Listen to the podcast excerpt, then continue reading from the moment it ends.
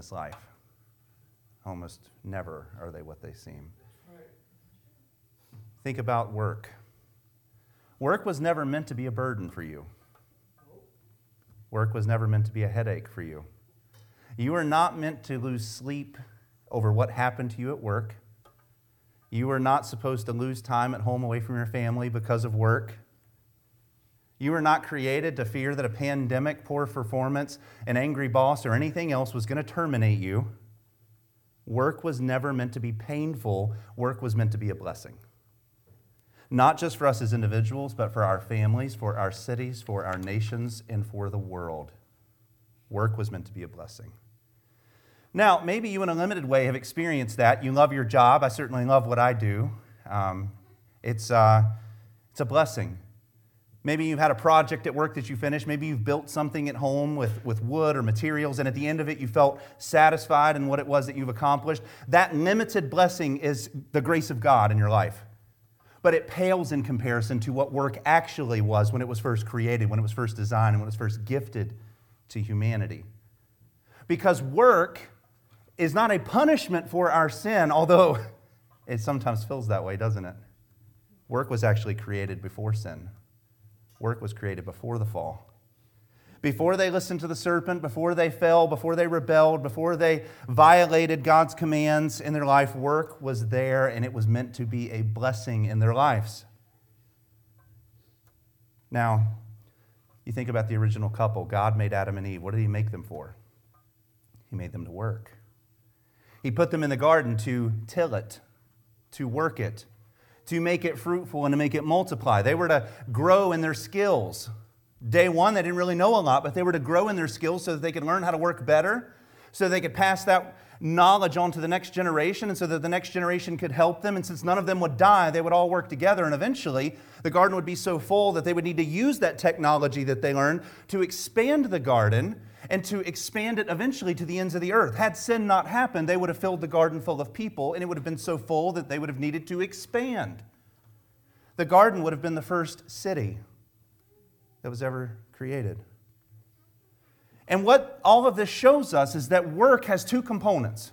We're going to hit this time and time again because I think the nature of work and the thoughts of work have fallen so much so that we need to be reminded of this today, and it's in our text. Work has two components. We were made to work to glorify our God, and we were made to work to bring life to the world. Those two elements. We were made to work to glorify God, and our work was meant to bring life to the world. That is the biblical definition of work. Work is our God ordained effort that brings glory back to God and brings life into our world. Now, you think about it. How is that possible? Well, the first people were there to create things. They were there to plant seeds. Plant seeds means life. And they were to do that with new plants, new vegetables, new garden spaces. That's more life. They were meant to work with the animals. Human beings were put over the animals, and animals would have helped them cultivate the soil and plow and do all of those other things. That's more life. Human beings themselves, as they worked together in unity, would create new life through the blessings of pregnancy, and through child labor and through delivery. You see, work was all about the glory of God and the propagation of new life. Now, you imagine, without sin, they would have eventually developed technologies and innovations. The Industrial Revolution happened way too late because we're sinners and our minds fell. You would think if they had not sinned, they would have created all sorts of technology that honored God and created new life. Work was meant to be a gift from God and a gift from God to us, to our species, so that we can give glory to Him and bring life to the world. But of course, they didn't get very far along in that project, did they? Because it wasn't very long that man fell, and one of the consequences of that tragic fall was that their work was stifled, their work was frustrated, their work was perverted. The cause of it was sin, but the consequence of it was that their work fell. You think about typical female labor, actually, uniquely female labor, because I don't believe what society says that a man can have a baby. Typical female labor was infused with pain and with agony, with miscarriages were introduced because of sin, stillbirths, infertility, all of that is afflicting the womb of countless women in this world today because of sin. Sin was the cause, the consequence was that her labor was afflicted. Even the children that are successfully born rise up to roll their eyes and disrespect their parents, which is a metaphor for us. Human beings, or parents at least, perform a sort of godlike role in their parents' life in a very limited and very metaphorical way. We give life to our children, and then they rise up to hate us at times. What a metaphor for us in their relationship with God. He gave life to us, and yet we curse him with our own lips. It's not just female labor, it's male labor too. Look at it. It says that thorns and thistles grew up from the ground in which the man was going to till. All the days of his life, he was going to have to produce life out of the soil through his own blood and sweat and tears, which means that in order to get life out of the ground, he's going to have to die a little each day until the dust from which he was made swallowed him up. Our work is cursed. Think about it. It's not just our physicality, it's also our thoughts about our work. We were made to be happy to go to work, we were made to be joyful in our pursuits. Now, I know this doesn't afflict anyone here, but how often have we complained about our bosses? We've grumbled about our coworkers. We've yelled at our kids. We've not been very happy about the work that God has given us to do. We've resented God for the work that we've been given to do. I know, again, it doesn't apply here. We no longer see work as a blessing, we see it as almost like a necessary evil. It's not the way that it was meant to be. And because we think that way, we live that way, don't we? Our thoughts often produce our behavior. We think that work is a curse, so we go to work and we waste time and we procrastinate. And there's many days where we know that we could do better, where we could be more creative, where we could be more innovative, where we could have given more effort to our jobs, I love this story in the Reformation. A man came up to Martin Luther who had just gotten saved, and he said, I'm saved now. What should I do, Luther? And Luther said, Well, what's your job? And he said, Well, I make shoes. He said, well, Go be the best shoemaker ever. I'm paraphrasing a little bit. Because Luther understood that our work is act of worship, but yet how often in our fallen nature do we go to work and we fake it? We go to work and we siphon off resources from our company, playing on Facebook and pretending like we're not. We all have done it. Personal call, shopping on Amazon. How many furniture items have you bought while you're at work? Or accent items or whatever. Or daydreaming about some beach somewhere, which I can understand. We've forgotten what it means to work for the glory of God and to work to bring life to the world. We've forgotten. If you think about it, work was meant to bring life to the world. Look at the nation that we live in. How many oil spills have happened because our work has now been cursed? How many animals have died in the ocean? I'm not an environmentalist and I don't hug trees. You know, I don't. But we are supposed to bring life to this world, not kill it. I just read an article about a man who was an abortion doctor. Think about the insanity of that. We are supposed to glorify God in our work and bring life to the world, and here this man is getting paid as a legal serial killer murdering infants. He had 3,000 in his home, stored in, a, in his garage, in his basement, in different bags. And it was all because he was so cheap that he didn't want to pay for it to be dumped somewhere, so he kept it. That's the height of how far we've fallen. Our work is supposed to bring glory to God and bring life to the world, and look at where we're at. Now, that's it's disgusting. It's awful. But God did not leave us without hope. In the midst of all this darkness, in the midst of all this tragedy, the Lord, even as early as Genesis 3, said that he was going to send a deliverer. And that deliverer was going to redeem us. And that deliverer was going to redeem us not just of our sin, that Redeemer was going to deliver us of our fallen nature. And our fallen nature includes the way we work. So if you think about it, Jesus Christ came to redeem us as his people so that we can now work for the glory of God and so that we can now work to bring life to the world. Redemption doesn't just cover we're going to send God's going to come and send you to heaven. God's bringing heaven down into you so that you can do what God has called you to do to the ends of the earth. That's the hope that we have. And that's what we're going to discuss today in this passage because Jesus discusses it in this passage. The first part of this sermon, now that we're past the introduction, is we're going to look at Jesus and his examination of fallen work. And then once we've done that, we're going to look at how Jesus is the only hope for work to be redeemed and restored.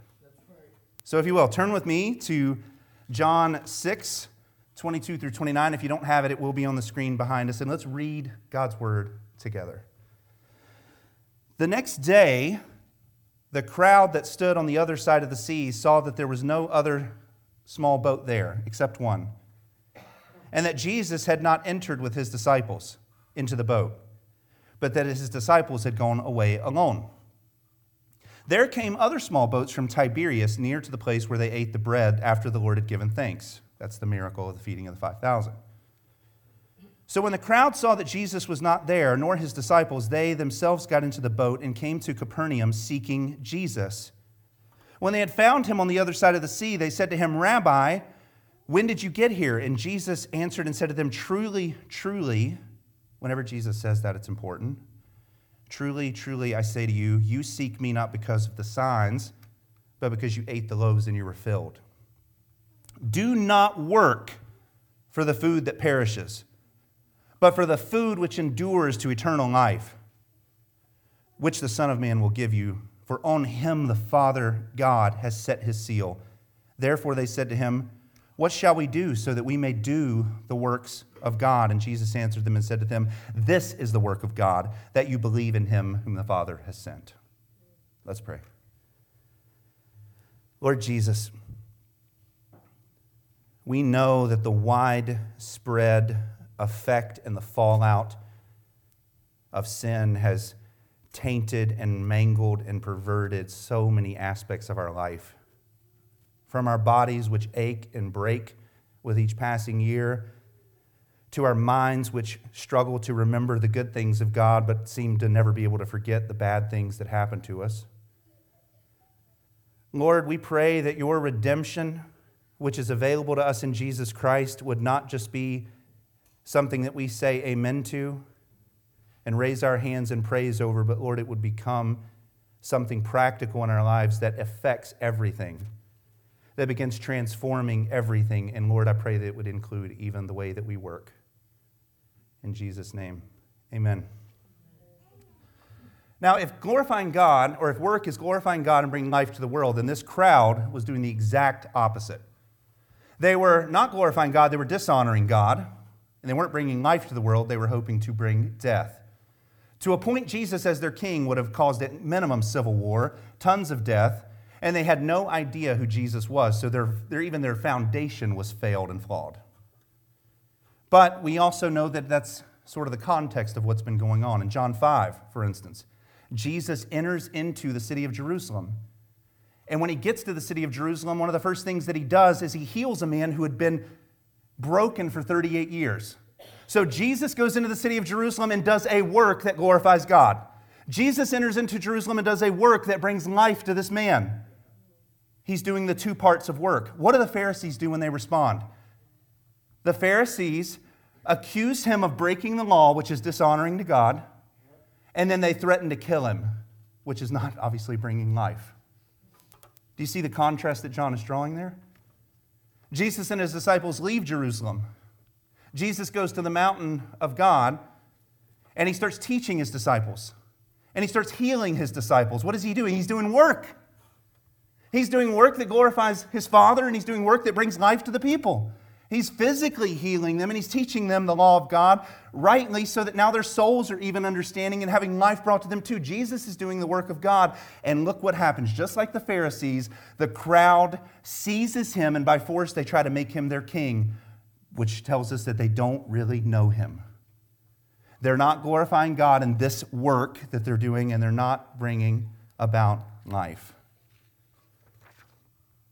So when we get to John 6, when the crowds have just seen Jesus do the greatest miracle that they'd ever witnessed in their life.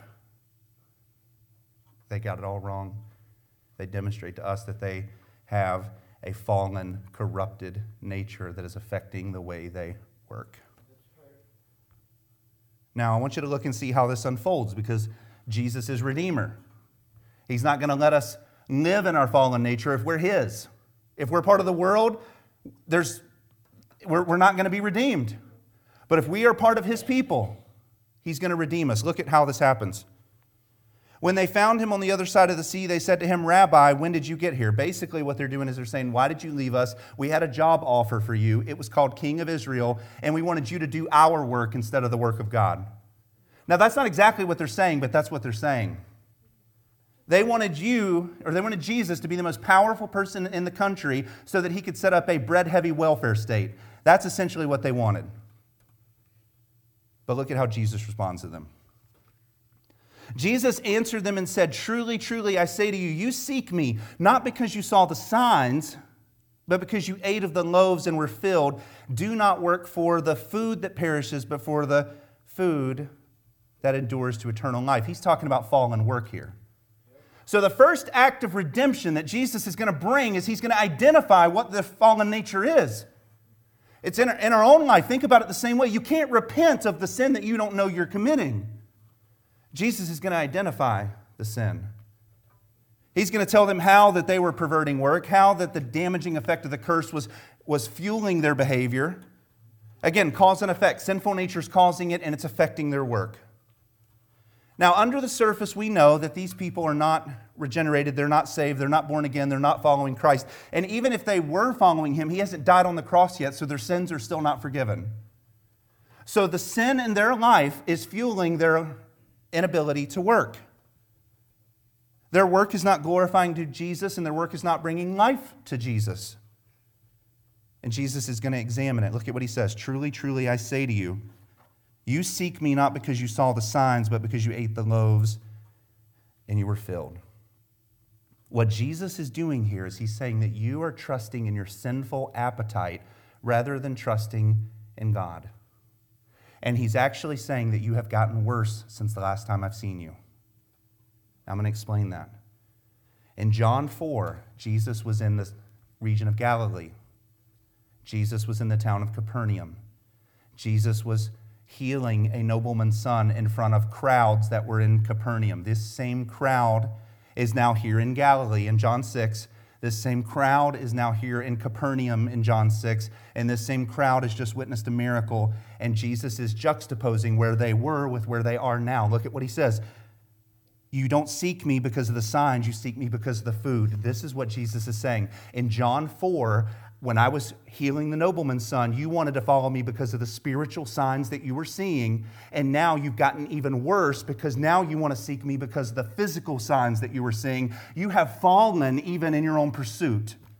Because failed spiritual seeking is wrong. We don't seek Jesus for a sign. The Bible says a wicked and adulterous generation seeks God for the signs that he can perform. That's wrong, but they're not even seeking him out of the spiritual compulsions in their mind now. They've forgotten spiritually who Jesus has said that he is, and now they're just looking for a full belly. They've gotten worse. They have fallen even further in their sin. They've gone backwards. Now, how does this relate to work? The most basic thing that you and I are commanded to do is give glory to God and to know God. The most basic thing. So here we have a situation in John 4 where they're attempting to know God, they got it wrong. And in John 6, they don't even know him anymore, and they've gone backwards. Their motivation is now being even further perverted. And there is a spiritual lesson in all of this that I think we ought to understand. These crowds, again, were not saved. Jesus hasn't died for their sin. They don't have the Holy Spirit inside of them, but they're getting worse. And there's a particular reason why they're getting worse. It's because He has withdrawn His presence. The crowd was left to their own devices, and their own devices are alienating them further and further and further away from God. You see what this teaches us? Is that we, if we're going to be found by Christ, we must be sought by Christ. Amen. Yes, that is true. But if Jesus doesn't seek us, we can go further and further and further and further away from Him. Sin is not neutral. All the sinners in the world are not equal in their propensity towards sin. All of us without Jesus Christ and all of us without the restraining power of the Holy Spirit would be worse than Hitler.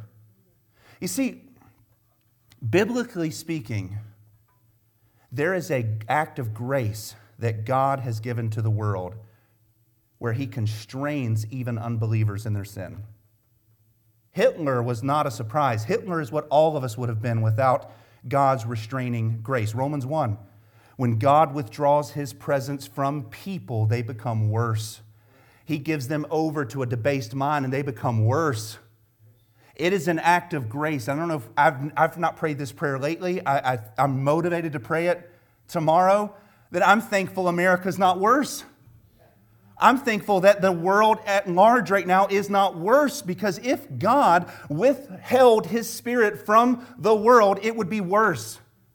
You couldn't walk to your car in safety. You couldn't lock your home and, and, and go to sleep at night and lay your pillow on your head and think that you're going to wake up in the morning. This world would be sick. And this is what has happened. We know that Jesus hid from these people. We know that he pulled himself back from these people. It says when they tried to force him to make him king, that he withdrew from them and they could not find him. When God withdraws his presence from people, they get worse. There's a spiritual lesson there. Well, there's no person who's neutral to sin. I could hold out my Bible. And when I let go of it, it's not going to fall or it's not going to levitate here before us. It's going to fall to the ground. If I were Randy Johnson in his prime and I could throw a baseball at a man holding a glove 100 miles an hour, at 60 feet, we might not notice it, but at 600 feet, that ball is still going to touch the ground. It cannot break the law of gravity. A gun, if I were to get a high powered rifle and fire it into the air, it will go a long way, but eventually gravity will bring it down because it cannot break the law of gravity. We cannot break the law of sin on our own. We can't. Because if God lets go of us, if his hand that's holding us and restraining us is pulled away from us, we will inevitably fall further into darkness. We just will.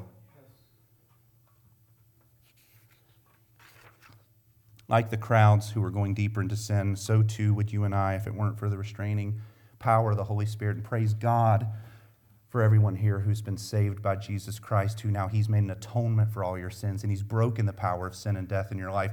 It is a big deal to be saved. It's not just you raised your hand at a campsite someday or one day, or you filled out a welcome card at church and you checked the box that you wanted to get saved. You were transferred out of the kingdom of darkness into light. You were transferred out of the magnetic pull of sin that was going to grip you and hold you and pull you down into hell you have the power of that has been broken in Jesus Christ in your life. It is a big deal. Another spiritual lesson in this passage is that the same sun that warms the flowers scorches the earth. The same sun that warms and gives life to the flowers also scorches the earth.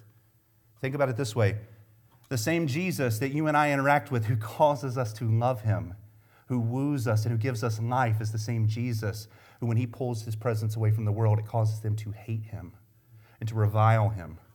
Same Son, same member of the Trinity, same person. In this passage, we see that the disciples are being pursued by Jesus. He walks out onto the water to reveal himself to them, and they receive him. What a metaphor for salvation. Jesus walked out into the storms of our life, revealed himself to us before we ever received him, and then because of his revelation, we welcomed him joyfully into our heart. But what a metaphor for unbelief. The people want to force Jesus into their own paradigm. They want Jesus to be a moral teacher. They want Jesus to be a good person. They want Jesus to be just another religion that's going to make them satisfied. When you try to force Jesus into your paradigm, he departs from you and he lets you bumble around in the darkness forever. What a metaphor. We can't seek God without God's help, and unless God provides aid to us, we will go further and further into the darkness. Over time, we'll grow colder. Over time, we'll grow harder. Over time, we'll grow more selfish, more prideful, less truly loving, and less gracious and less forgiving. I don't know if you guys have seen The Lord of the Rings. I read the book before I saw the movie. Great choice to do it in that order. But there's a man named Smeagol who turns out in the end to be a man named Gollum. He was just a regular guy from a fishing community, and he saw this ring down in the water, and he reached down and he grabbed it, and it became instantly the thing that he was consumed with and obsessed with, and he loved it and he clinged to it. And in his clinging to it, it ended up affecting his mind. He became mad, and his body ended up becoming mangled and twisted, and so that at the end you couldn't even recognize Smeagol anymore because he was so much like Gollum, like that thing, you couldn't even recognize him. And what did it do? It propelled him over the edge of the cliff into the fiery lake below. J.R.R. Tolkien is purposely telling the story of sin. He's telling the story of what it means when you fall in love with your sin and you're consumed with your sin and it mangles your soul and it distorts you to a place that you're not even recognizable anymore, all the way into the point that it makes you stumble over the edge into the fires of hell. I have a friend, or I had a friend. He loved Jesus, or he said he, that he did, and he gave himself over to sin. And over six months, goes by, he's not the same kid that I knew. A year goes by, he's personally attacking me and my family. He's alienated himself from everyone that he loved. He is not even the same person because his sin and his love for sin has distorted his own person. That's what the power of sin is in our life. And all of us, if we weren't for the power of the Holy Spirit, would call out for it. It would be our precious instead of Jesus being the thing that's most precious to us. Now, that's the sin, right? Jesus is talking about the cause, which is the sin, but also the effect that it's mangled our work. So let's get back to the text. Verse 18, or sorry, um, I'm going to make a point. Jesus says that their God is their stomach instead of God being their God. Paul says this in Philippians 3 18 through 19. For many walk, of whom I often told you, and now tell you, even weeping, that they are enemies of the cross of Christ, whose end is destruction, whose God is their appetite, whose glory is in their shame, who set their minds on earthly things. This is a portrait of the unbeliever, whose appetites and whose passions have caused them to, to make their bellies their own God, food their God, entertainment their God. Just like the crowds that Jesus was addressing. And, and I will say this every single person who does not have the Holy Spirit will make a God out of anything and they will worship it. It doesn't have to be Baal or Zeus or anything else. It can be the stock market, it can be your job, it can be your family, it can be your performance. We will make a God out of almost everything because we are idol making people. And those idols will twist you and mangle you, just like we've said. But, ladies and gentlemen, we do that as Christians too. What is so interesting to me is that Jesus Christ died and crushed the power of sin, and yet we run back to the, the troughs of hell. We lay down an everlasting Savior and we pick up temporal pleasures. Now, those things don't have ultimate power over us, and the power of them can be broken through repentance. But we often do. We cling to things that are earthly instead of things that are heavenly. We're drawn down towards performance instead of resting in His presence. We fill our appetites full of sex and notoriety and image and materialism and hedonism and everything else other than Jesus. We hunger and thirst for corruptible things instead of hungering and thirsting for Christ. And I'll even go a step further. When we do that, it affects our work. Because there is a connection between our work and our worship. Sin is the cause, our work falling is the effect. But there is a connection. Our work is worship, and worship is our work, so that if we are pursuing a life of sin, it will affect every aspect of our lives. It just will. Especially when as Christians. Because we have the Spirit of God, we should be the very best workers in our company. We should be the most trustworthy stewards of money. We should be the most productive people in our jobs because we don't work for our bosses. We don't work for us. We work for God. We should turn in the most creative proposals because our proposals honor the Lord who died for us. We should be the most joyful, life giving people in our places of work because of what Christ did on the cross for us. We have everything we need in the cross of Christ. We don't need money, we don't need anything else to be happy because we can be happy in Christ. That's the first point. Our work is fallen, but Christ is going to redeem work in the believer. So let's look at now what work should look like. Verse 27.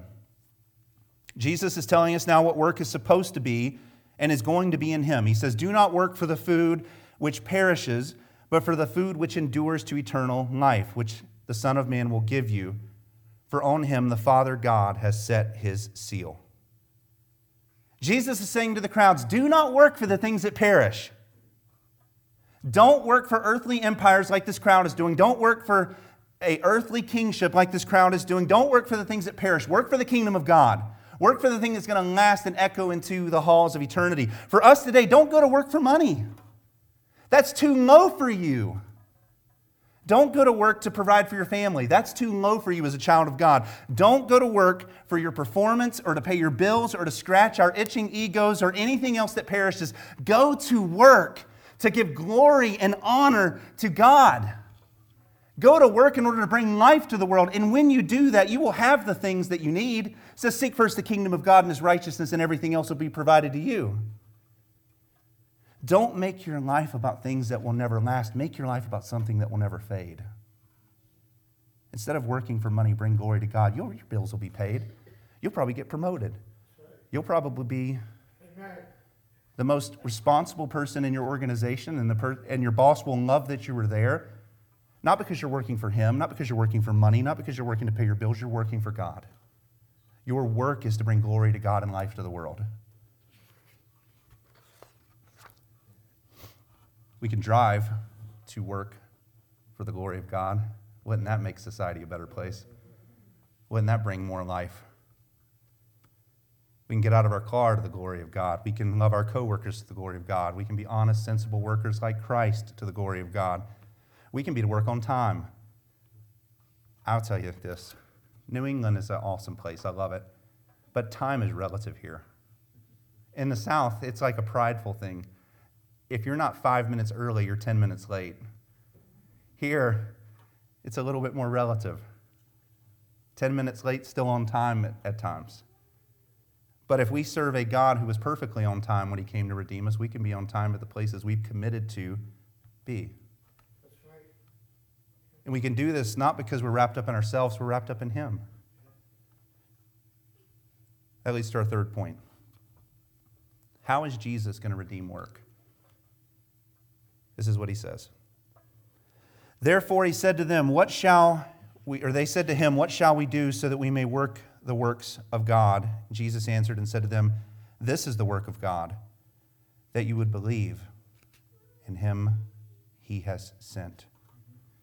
What Jesus is saying is after the long failed history of work, after all of the bosses that abused their employees, after all of the employees who, who did not work, and had to be fired because they wouldn't show up to work and everything else in between. After the long failed history of humanity with thorns in the fields and thistles in our wombs and everything else, all of that Jesus is going to bring about redemption. Jesus Christ came to the world who no longer knew what true work was so that he could show us the true works of God. And I want you to think about it this way Jesus lived out his life perfectly to the glory of God in front of us. He lived out his life perfectly, bringing life to us. And in his final act, the final thing of work he did was when God got the greatest glory. Think about that. When Jesus was on the cross, he was doing work. This was not Jesus' moment of, of, of greatest defeat. This is his moment of greatest victory. As Jesus marched up the cross for you and I, he was doing work for us. He was doing work that glorified his Father. It says that when he was lifted up, it was the greatest moment of God's glory. 2,000 years ago, Jesus did work for you and I. 2,000 years ago, and billions and billions and billions of lives have come out of one act of work. One shift on a cross led to now 2 billion, 3 billion, 4 billion lives. Jesus Christ on the cross did work. Hebrews 1 3, or 1, yeah, 1 3 says, He is the radiance of the glory of God and the exact imprint of God's nature, and He upholds the universe by the word of His power. And after making a purification of for sins, he sat down at the right hand of the majesty on high. I want you to draw those two thoughts together. He is the imprint of God's glory, making purification for our sins. So when he did that, he was glorifying God and bringing life to the world. But I want to tell you, in Christianity, we often, we often act like state workers. I, I worked in a jail for seven years, and in a state employment job, one person has a shovel and 10 people watch. That's just how state work happens. In Christianity, we have this sort of habit of watching our Savior do the work and then being spectators and watching for the rest of our lives, thinking that that is what Jesus died to give us. He didn't just die to save you, He died to remake you. He didn't just die to forgive you, He died to reinstate you. He didn't just die to bring you to heaven and get out of hell free card. He died so that you would live out heaven here on earth. Jesus did the works of God, yes, so that you and I can do the work of God. Jesus transformed us into workers. If you're a Christian and you don't see yourself as being someone who can work for God, you've got an identity problem. Because Jesus died to reinstate all of your fallen nature. Now, listen. I know here today that we're all different. And I know that it's easy to think that there's some things that count as work for God and there's other things that don't count as work for God. But I believe that if God made you and knit you together in your mother's womb, then He also gave you the skills and the talents and the abilities that you have, and He wants you to use them for Him. Right. So when you go to work and you use the skills that God has given you, you're glorifying God. Think about it as a Christian. When you share the gospel with someone and they get saved, new life. God has made each and every single one of us not to get saved by our good works, but because we are saved to do good works. This is what he says in Ephesians 2:10, for we are his workmanship. That means he worked on us. He went to work for us. Created in Christ Jesus for good works which God prepared before him that we should walk in. This is saying that God, before he even saved us, prepared the good works that he wanted us to walk in, and he worked on us to get us there to the point of salvation so that we could do the things that he's asked us to do. He says in Colossians 3 23 through 24, whatever you do, do it heartily, as for the Lord. It means you're not working for your boss, you're not working for your ego, you're, not work, you're working for Jesus and not for people knowing that it's from the Lord that you will receive the reward of the inheritance. It is from the Lord, or it is the Lord Christ whom you serve. 1 Corinthians 15, 8, therefore, my beloved brethren, be steadfast, immovable, always abounding in the work of the Lord, knowing that your toil is not in vain, it's for the Lord. I was shocked at how many verses there are in the Bible that have to do with work. I could go on for a while, but I just picked a couple. Something so central to who we are, we would be we would be wrong to think that Jesus doesn't want to redeem that. And Jesus does. He has chosen you in Christ before the foundation of the world to be his people, and now he has commissioned you to go out into the world as his people to showcase the love and the glory of God. Amen. Let's pray.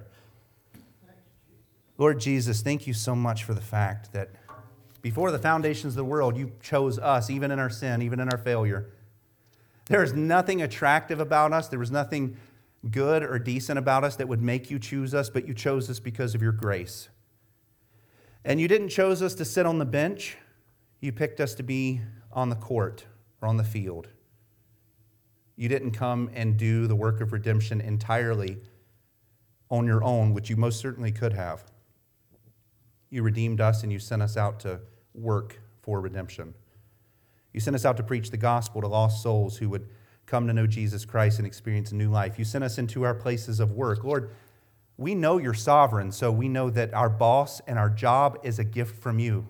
Even if it doesn't feel like a gift, Lord, we can treat it like a gift. and we can go into these places and we can shine the light of the gospel in those places and we can be the salt and the light that you have called us to be.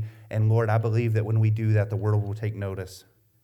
And Lord, I believe that when we wake up to the purposes that you've called us to, it will shake the foundations of this world. And Lord, I believe we would see revival.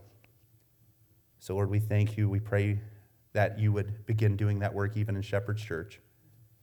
And Lord, we stand and we thank you through song. In Christ's name, amen.